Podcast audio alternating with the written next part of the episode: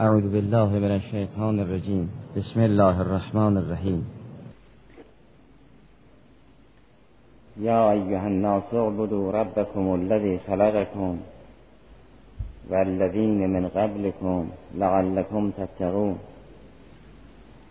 الذي جعل لكم الأرض فراشا والسماء بناء وأنزل من السماء ماء فأخرج به من الثمرات رزقا لكم. فلا تجعلوا لله اندادا و انتم تعلمون.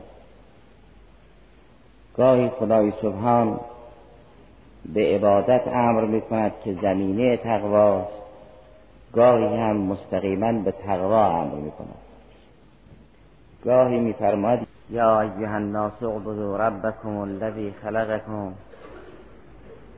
والذین من قبلکم لعلکم تتقون. گاهی هم میفرماد یا ایها الناس تقوا ربکم ان زلزلت الساعت شیء عظیم.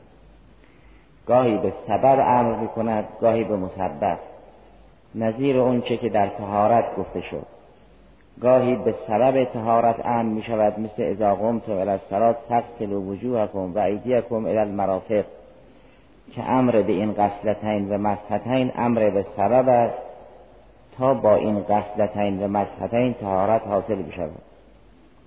گاهی هم به مسبب که تهارت است امر می شود بفرماید این کنتم جنوبا فتحرو که اینجا امر به مسبب تعلق گرفته اگر عبادت زمینه پیداش تقواست گاهی خدای سبحان به سبب امر می کند مثل آیه محل بحث در سوره بقره فرماد یا ایها الناس اعبدوا ربکم گاهی هم به مسبب امر می کند مثل اول سوره حج که یا ایها الناس تقوا ربکم ان زلزلت الساعت شیء عظیم که به مسبب امر شده. گرچه نفس عبادت هم تقواست اما از این جهت که تقوا یک ملکه نفسانی است.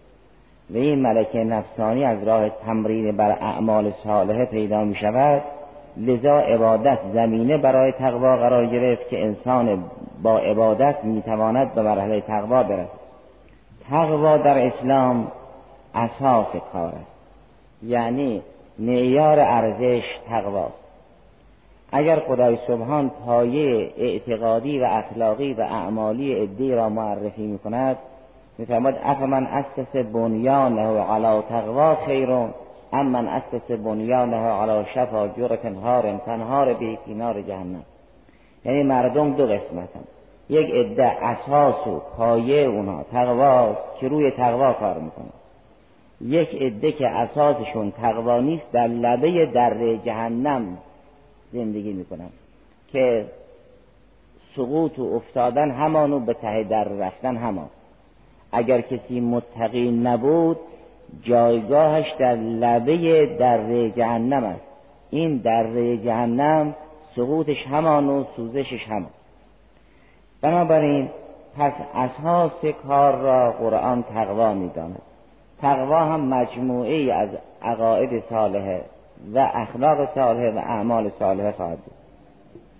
چه اینکه محور قبولی اعمال را هم تقوا می‌داند که در سوره مائده فرمود انما یتقبل الله من المتقین که حرف فرزندان آدم را که نقل می کند آیه 27 سوره مائده وقت علیهم نبع ابن آدم بالحق اذ با قربانا فتقبل من احدهما ولم يتقبل من الاخر قال که قال انما يتقبل الله من المتقین ممکن است بشر از نظر ساده اندیشی در حدی باشد که نتواند کشته ای را دفن کند و نداند با بدن مرده باید چه کرد. چون که قابیل نتوانست تشخیص بدهد و ندانست. اما در همون زمان یه انسان وارسته پیدا می شود که تشخیص می‌دهد که انما یتقبل الله من المتقین. در کنار اون بساطت این عمق فکری هم هست.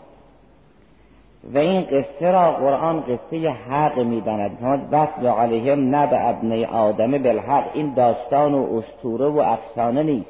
این در صحبت حق است. این لباس حقیقت دارد. این نبع حق است. وقت علیهم نب ابن آدم بالحق. سراسر این داستان حق است. یکی از برجسته ترین پوشش این داستان که حق است سخن اون برادری است که عملش مقبول شد. گفت انما یتقبل الله من المتقین. سخنی را خدا از کسی نقل نمی کند که مورد تایید او نباشد و او را رد نکند. این سخن را وقتی از فرزند آدم نقل کرد اون که قربانی او قبول شد نقل کرد این نقل با تأیید و تصحیح همراه است. یعنی روی این نقل صحه گذاشت. این چنین نیست که خدای سبحان سخنی را نقل بکند و بگوید صحت و سقبش بهده گوینده سخن است قرآن وقتی میزان شد حرفی را که نقل می کند اگر باطل باشد یقینا ابطال می کند وگرنه میزان نیست می شود مجموعه قصص. از این چنین کتاب کتاب حق است نور است قصه نیست داستان نیست تاریخ نیست افسانه نیست.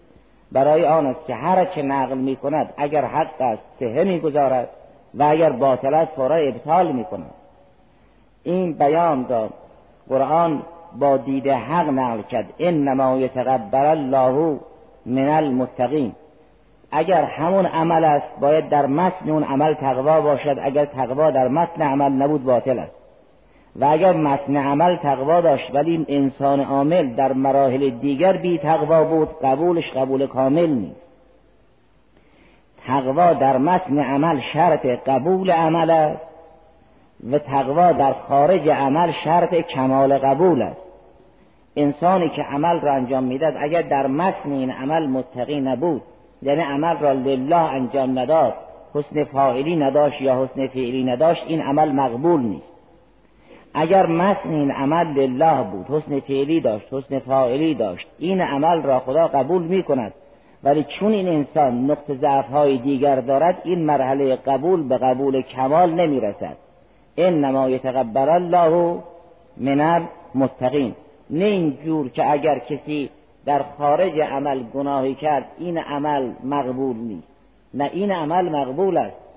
تقوای در اون عمل شرط قبول اون عمل است. ولی تقوای در خارج عمل شرط کمال قبول است. پس محور قبول اعمال می شود تقوا. و اگر عمل قبول شد یعنی خدا پذیرفت.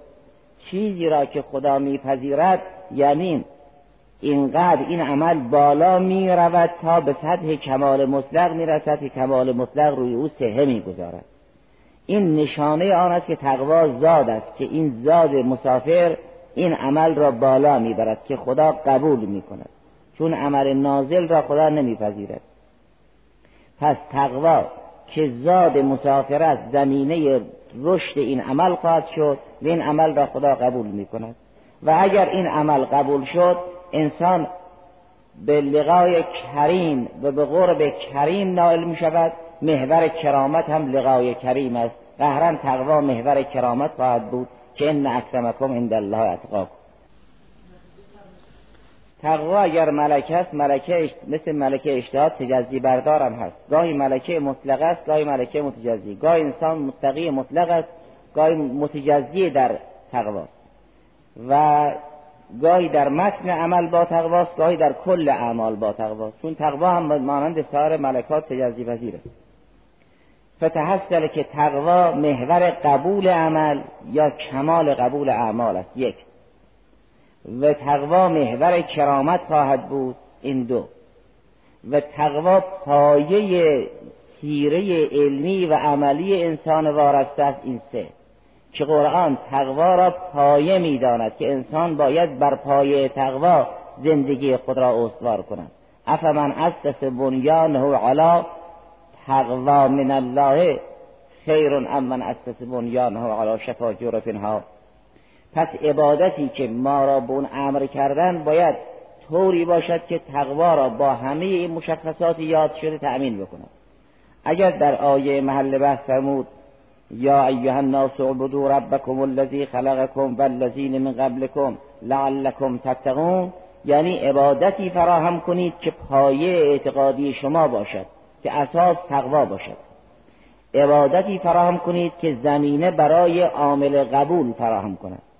عبادتی فراهم کنید که محور کرامت را برای شما تحصیل کند اگر مشخصات تقوا در قرآن فراهم شد و اگر عبادت زمینه برای اون تقواست پس عبادت معنای عمیق و گستردی خواهد داشت. تنها اعمال جوارحی مراد نیست. هم عبادت های فکری مراد است هم عبادت های خلقی مراد است هم عبادت های عملی. که ممکن نیست عبادت های عملی منهای عبادت های فکری و اخلاقی انسان را به اون ملکه عالیه تقوا برساند لذا وقتی روایاتی که در زیل مسئله عبادت مطرح است مرازی فرمایید ببینید برای عبادت شعونی قائل شده است. در همین تفسیر شریف نور الثقلین زیل همین آیه کریمه محل بحث یا ایها الناس اعبدوا ربکم الذی خلقکم روایاتی رو در عبادت نقل بکند از عیون الاخبار نقل بکند که فضل شازان از امام رضا صلوات الله و سلامه علیه نقل بکند که حضرت فرمود فان قال فلمه یعبدو چرا باید خدا را عبادت کنند؟ قیل لعلا یکونو ناسین لذکرهی تا یاد حق را فراموش نکنند. پس عبادت برای آن که یاد حق در دلها احیا شود. ولا تارکین لعدده. معلوم می شود عبادت تعدب در پیشگاه خدا ولا لاهین عن امره و نهیه. عبادت برای آن است که انسان از امر و نهی خدا اعراض نکند لهو و اشتغال نورزد. اذ کان فیه صلاحهم و قوامهم فلو ترکوا بغیر تعبد لطال علیهم الامد فقست قلوبهم. اگر مردم رها بشوند بدون دستورات عبادی کم کم اون خاطرات رسوباتی می شود که صحنه دل را می بندد دل را قسی می کند. شما ملاحظه فرمودید این منطقه های که آبهای معدنی می جوشاند اول که آب معدنی می جوشد از دل اون چشم آب در می آید اون بستر سرسبز است و خرم. ولی این آب چون با رسوبات همراه هست جلوی خود را می بندد بعد از ده سال دوازده سال می‌بینید یک تلی از سنگ سخت اینجا پیدا شده. این آب بود که راه خودش بست. هم راه نفس اون گیاهان را بست. اونجا را از مزرعه بودن انداخت. هم نگذاشت که سایر تشنه ها سیراب بشوند هم خود به مقصد نرسید جلو خودشم بست. این خصیصه املاح داشتن و رسوبات داشتن است که راه را میبندد. فرمود انسان اگر عبادت نکند بی عبادت رها بشود این رسوبات و این گناهان جلوش میبندد طولی نمی‌کشد که قلب این مثل سنگ سخت خواهد بود. لذا در سوره حدیث فرمود طال علیهم الامد فقصد قلوبهم با فای تفرید. چون وقتی این املاح طولانی بشود شستشو نشود قلب را مثل سنگ سخت می‌کنه. عبادت برای شستشو کردن و تصفیه از املاح حدیث دوم را باز از امام رضا سلام الله علیه نقل می‌کند از کتاب شریف توحید نقل می‌کند. که امام رضا صلوات الله و سلام علیه در خطبه فرمود اول عبادت الله معرفته. پس برجسته ترین عبادت معرفت خدا. بحث های اعتقادی خداشناسی جهانبینی که بر اساس توحید تنظیم می شود سر عبادت است آغاز عبادت است. اول عبادت الله معرفته و اصل معرفت الله توحیده. و نظام توحید الله تعالی نفی صفات عن یعنی صفات زائده نه صفتی که نامحدود است و عین ذات است مصداقا. به شهادت العقوله ان کل صفت و موصوف مخلوق.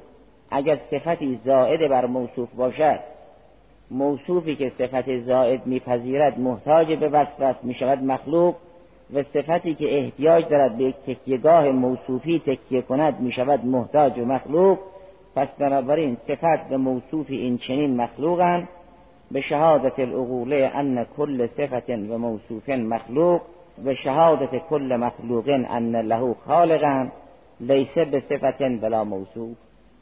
صفتی زائد بر موصوف صفت و موصوف. هر دو مخلوقن هر مخلوقی خالق دارد پس این گونه از صفتها و موصوفها خالق دارد و همچنین صفت زائده دلیل بر آن است که غیر از موصوف است و غیریت اقتران می آورد و اقتران ترکب و محدودیت می آورد و با ازلیت و نامحدود بودن ذات اقدس اله سازگار نیست.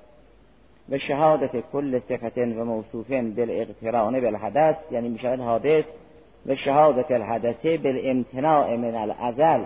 چیزی که ازلی است حادث نخواهد بود. الممتنع من الحدث که این اگر خدای سبحان توفیق داد در بحث های توحیدی رسیدیم این روایات مطرح میشه اونگاه روایت دیگری را از امام صادق سلام الله نقل بکند که فرمود افضل العباده ادمان و تفکر فی الله فی قدرته. که انسان دائما در عظمت خدا و قدرت خدا فکر بکنه این دعاهای ماه سفر که در پیش داری ملاحظه فرمید سراسر معرفت حق است و اسماء حسنای حق است. روایت بعد که از امام رضا صلوات الله و سلامه علیه نقل می‌کند این است که حضرت فرمود لیس العبادتو کثرت الصلاه و سو عبادت این نیست که انسان زیاد نمازهای مستحبی و روزهای مستحبی بگیرد و بخواند. انما العبادتو التفکر فی امر الله عز وجل که خدا از انسان چه خواست به چگونه جهان را اداره می‌کند به انسان را تدبیر می‌کند. حدیث بعد که از امام باقر سلام الله علیه هست بود ان اشد العباده الورع. وارستگی و پارسایی بهترین و محکمترین عبادت است. از امام سجاد سلام الله علیه نقل کرده است که من عمل به مفترز الله علیه فهو من اعبد الناس. اگر کسی سیره او این باشد که هر چی خدا دستور داد عمل می‌کند. به عنوان پیشه و ملکه باشد نه گاهی به دستورات عمل بکند گاهی نکند. من عمل به مفترز الله علیه فهو من اعبد الناس. این از اون جمله های اثباتی است که مفید عموم است. نظیر علمت نفس ما احذرت گرچه اون علمت نفس ما احذرت نکره در سیاق نش و امثال ذالک نیست اما سیاق سیاق افاده عموم است. یعنی هر کس هر شکست می‌فهمد علمت نفس ما احذرت اینجا هم که فرمود من عمله به مفترز الله علیه یعنی هر که هر که دستور از طرف خدا به او رسید انجام داد این فوق من اعبد الناس حدیث بعد همون روایتی است که از امام صادق سلام الله علیه نقل که در بحثای قبلم گذشت العبادو ثلاثه. قوم عبد الله عز وجل خوفا فتلک عبادت العبید و قوم عبد الله تبارک و تعالی طلب الثواب فتلک عبادت الاجرا و قوم عبد الله عز وجل حبا له فتلک عبادت الاحرار. و هی افضل العباده. این قسم سوم که انسان روی علاقه خدا را عبادت کند نه روی ترس از جهنم به شوق به بهشت گرچه خدا انسانی این چنین را از جهنم نجات می‌دهد به بهشت میرساند. اگر این چنین عبادت بکند عبادت آزاد مردان است و بهترین عبادت همین است. معلوم می‌شود اون اقسام دیگر عبادت هاشون صحیح است منتها این افضل اقسام است. اگر کسی برای ترس از جهنم عبادت بکند عبادتش صحیح است. برای بهش رفتن عبادت کند عبادتش صحیح است منتها یکی افضل است. هم صدر حدیث شهادت می‌داد هم زیل حدیث. صدر حدیث وقتی عبادت را قسم می‌کنند یا عابدها را قسم می‌کند معلوم می‌شود عبادت هایی که مقبول است این چنین است. در زیر حدیث هم فرمود این قسم سوم افضل العبادت است. معلوم می‌شد اون قسم اول و دوم صحیح است این افضل عبادت است. اگر کسی خدا را نخواهد بهش را بخواهد به خدا را وسیله قرار بدهد و مطلوب به ذات او بهش رفتن باشد نه خدا. در حقیقت معبود به ذات او بهش رفتن است به خدا را وسیله قرار می‌داد این اصلا خدا را عبادت نکرده ولی کسی خدا را عبادت می‌کند ولی نمی‌داند از خدا چه بخواهد از خدا بهشت می‌خواهد. این عبادت البته صحیح است. منتها عبادتی متوسط. حالا این قسم که افضل العباده عبادت احرار است این روایتی در کتاب شریف کافی است که اون را بعد می‌خواد روایت بعد که از معان الاخبار نقل شده است از امام صادق سلام الله علیه عن ابیه عن آباه علیه السلام و علیه السلام قال قال رسول الله صلی الله علیه و آله وسلم العبادت سبعون جزءا افضلها طلب الحلال. عبادت هفتاد جز دارد که بهترین اونها کسب حلال و طلب حلال. این طلب حلال همونطوری که در مسائل اقتصادی مطرح است. فراگیری علوم حلال هم مطرح است. انسان اگر بکوشد علم حلال تحصیل کند این به دنبال علم حلال رفته است. طلب حلال رفته است. این طور نیست که تحصیل علم از تحصیل مال حلال ثوابش کمتر باشد. مال همونطوری که حلال و حرام دارد فکر و اندیشم به شرع ایزن او هم حلال و حرام دارد. یعنی پاک و ناپاک دارد. لذا الکاسی و حبیب الله را به همون معنای گسترده توسعه دادند و هم تفصیل کردند. حدیث بعد از عیون الاخبار از امام رضا صلوات الله و سلام علیه هست که حضرت فرمود ان نظر الى ذریتنا عباده فقیر له یبن رسول الله ان نظر الى الائمه منکم عباده. او نظر الى جمیع ذریت النبی صلی الله علیه و سلم اینکه شما میفرمایید نگاه به سادات به ذریه عبادت است منظور امامان شما یا همه زراری به سادات؟ قال بر نظر الى جمیع ذریت النبی صلی الله علیه و سلم عبادتون. ما لم یفارقوا منهاجه ولم یتلوثوا بالمعاصی. اگر از سیره متحره رسول خدا صلی الله علیه و سلم جدا نشوند نگاه به یک سید عبادت است. چون یادآور رسالت رسول خداست یادآور اون بیت رفیع است. و البته عبادت است. چرا ان نظر الى وجه عالم عباده؟ چرا ان نظر الى باب العالم عباده؟ چون این نظر انسان را به یاد خدا متذکر می‌کنه اگر نظری انسان را به اهل بیت متذکر بکنه خب البته عبادت است. به یاد اهل بیت بودن عبادت است. و این فرزندان اونها را انسان نگاه بکند به یاد اونها میافتد البته عبادت است. فرمود ما لم یفارقوا منهاجه ولم یتلبسوا بالمعاصی. حدیث دیگری رو از کتاب خسال از امام صادق سلام الله علیه نقل بکنند که فرزند فرمود ما عبد الله بشیء افضل من السمت و المشی الى بیته. چیزی بهتر از خاموشی و بیجا حرف نزدن و مشی الى بیت الله یعنی زیارت بیت الله نیست. انسانی که پر حرفی می کند بالاخره در خلال حرفاش حرفهای ناسواب گفته می شود انسانی که بجا سخن می‌گوید این روش حکیمانه را دارد طی می کند سوال کردن جواب می‌دهد نمی‌داند مطلبی را می‌پرسد. این طور نیست که حرفهای زاید بزند. در همون نامه معروف امیر المؤمنین سلام الله علیه برای فرزندش امام حسن سلام الله علیه فرمود پسر در مجلس نشستید کاری نکن تو حرف بزنی دیگران بخندن. این کار کار انسان پخته نیست. خب اگر کسی گفت حرف شیرینی زد تو هم بخند. اما تو کارت این باشد که سخنی بگویی داستانی نقل کنی که کسی بخندد. این کار انسان وزین نیست. نه تنها خودت بلکه داستانی را هم که دیگران بخندن تو نقل نکن. ادخال سرور غذای هوایج مؤمن است. نه داستان فکاهی نقل کردن و خندوندن سوالی دارن انسان سوالشون حل کند نیازی دارن مشکلشون حل کند. این جزء افضل عبادات است نه خندوندن و نه خندیدن. البته اونم اگر یک کسی در مجلسی سخن شیرینی به مناسبتی گفت خب انسان میخندد. اما نه اینکه انسان بنایش بر این باشد که داستانهای شیرین رو حفظ کند که بخندد و بخنداند. این عظمت خود را جلال خود را پایین آورده. است لذا در همون نامه برای امام حسن سلام الله علیه می‌نویسد بنیه. این در اوائل سن امام حسن بود. همون پسرک من. یا بنیه. مبادا حرفی بزنی که تو بگی دیگران بخندن. چه کاری شد؟ ولو از غیرم بخوای داستان نقل کن. تو انسانی عظیمی عظمتت را در مجالس حفظ اونگاه حدیث دیگری رو از امام سجاد سلام الله علیه نقل می‌کند که حضرت فرمود لا عبادت الا به تفقه فقیه شدن اصول دین شناس شدن فروع دین شناس شدن حلال حرام رو یاد گرفتن احکام الهی رو یاد گرفتن زمینه عبادت است. عبادت بدون تفقه که روحی ندارد. و فیما اوصا به النبی علی علیه السلام و علیه السلام این است که یا علی من عطا به مفترز الله علیه فهو من اعبد الناس. خب در اون اقسام سگانه عبادت ملاحظه فرمودید که بهترین عبادت ها عبادت آزاد مردان.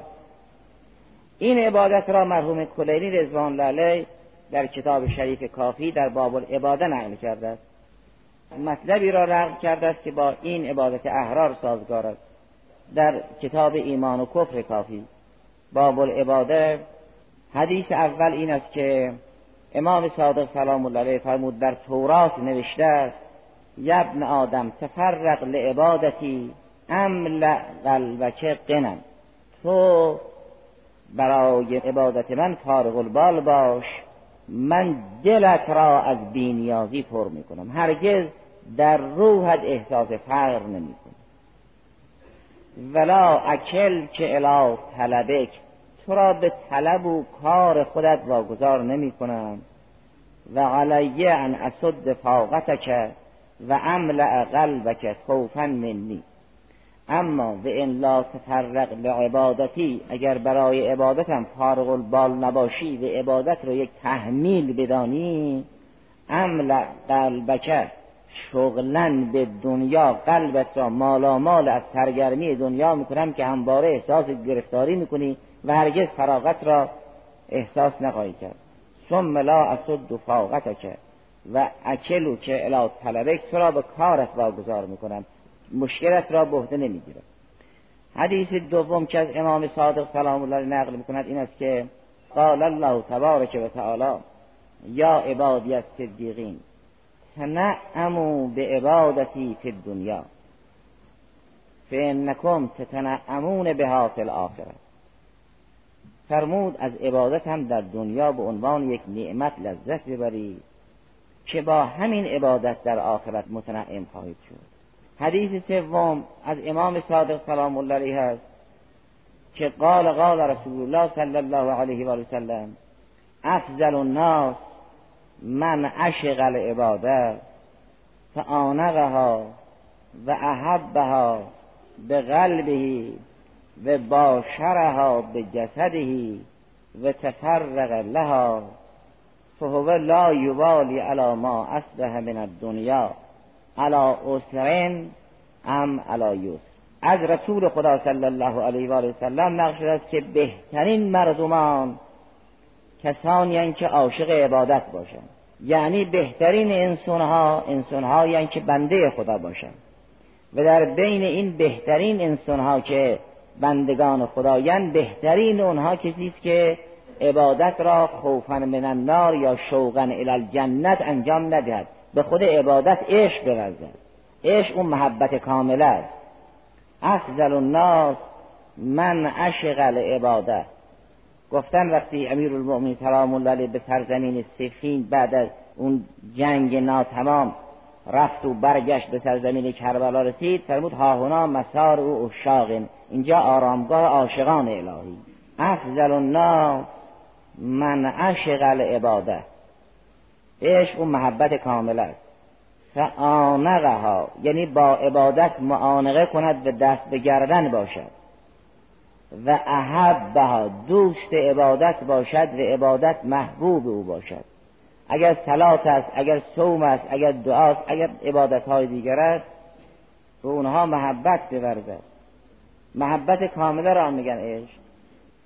اصولا این ماده عشق از اون عشقه گرفته شده است. عشقه در فارسی همین گیاهی است به نام پیچک که عربی میگن عشقه.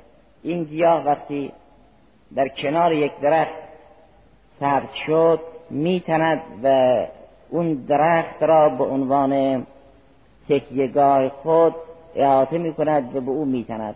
وقتی به او تنید دیگه راه نفس کشیدن اون درخت رو میبنده. این درخت کم کم منافذش بسته می‌شود. وقتی منافذش بسته شد برگاش زرد می شود می ریزد میگن این را عشقه گرفت. عاشق یه همچه حالتیه. اینی که می در حالت ائمه علیهم السلام اون جور موقع نماز میلرزیدن این حالت بهشون دست می‌داد. افضل الناس من عشق العباده فآنقها و احبها به قلبه و باشرها به جسده. با روح عبادت قلبا عشق بورزد.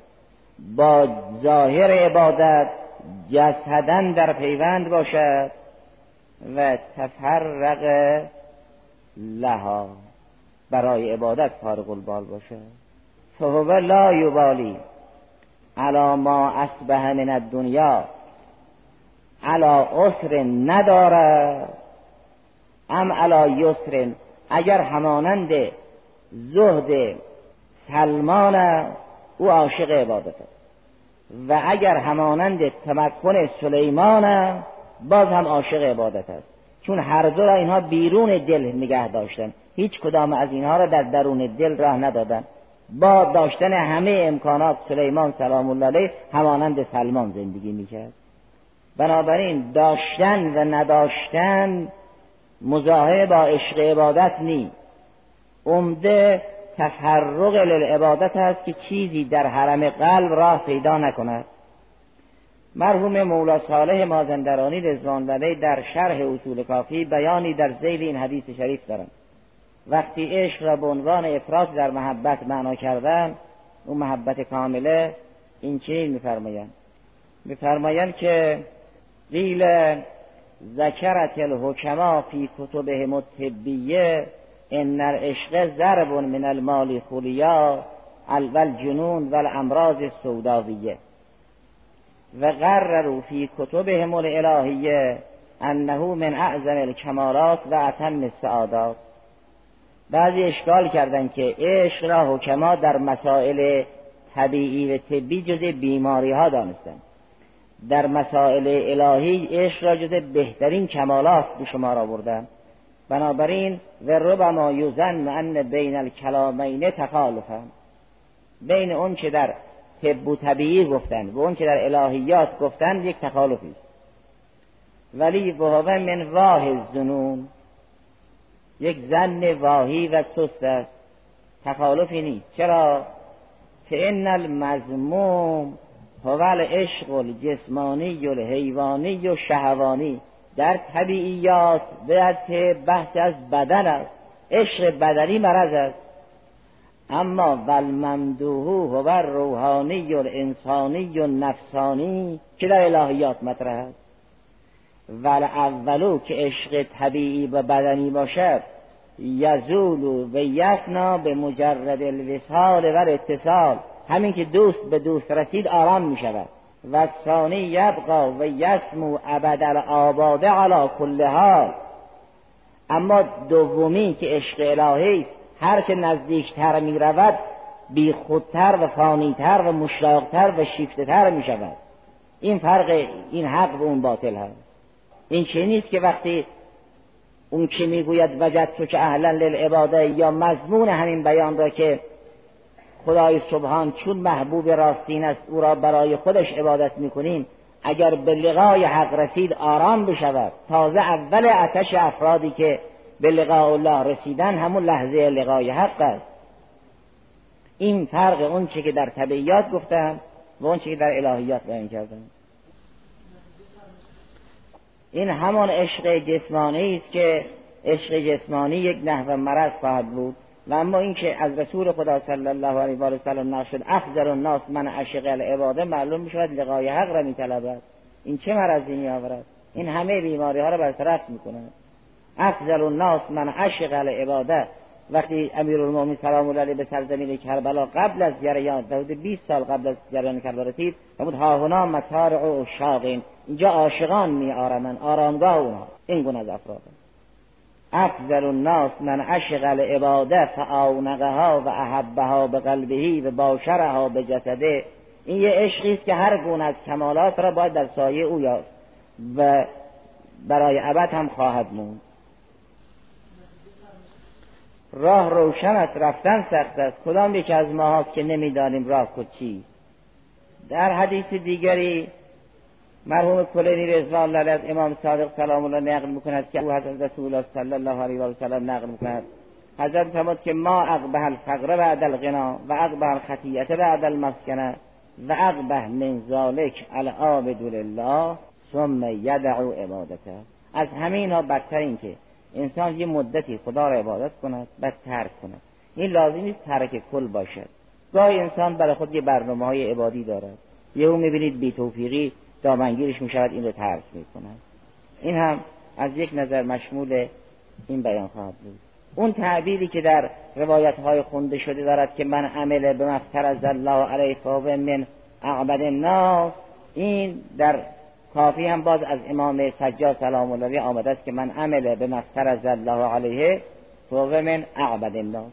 بنابراین اگر چنچه در آیه محل بحث عبادت را زمینه تقوا می‌داند و اگر تقوا را قرآن پایه زندگی می شمارد افمن اسس و علی تقوا و محور قبولی اعمال می‌داند انما یتقبل الله من المتقین و مدار ارزش می شمارد ان اکرمکم عند الله اتقاکم تقوا محور کرامت است اتقا اکرم است و اگر کسی بی تقوا بود بی کرامت خواهد بود معلوم می شود عبادت اون توان را دارد که تقوا با همه مزایا را تأمین کند.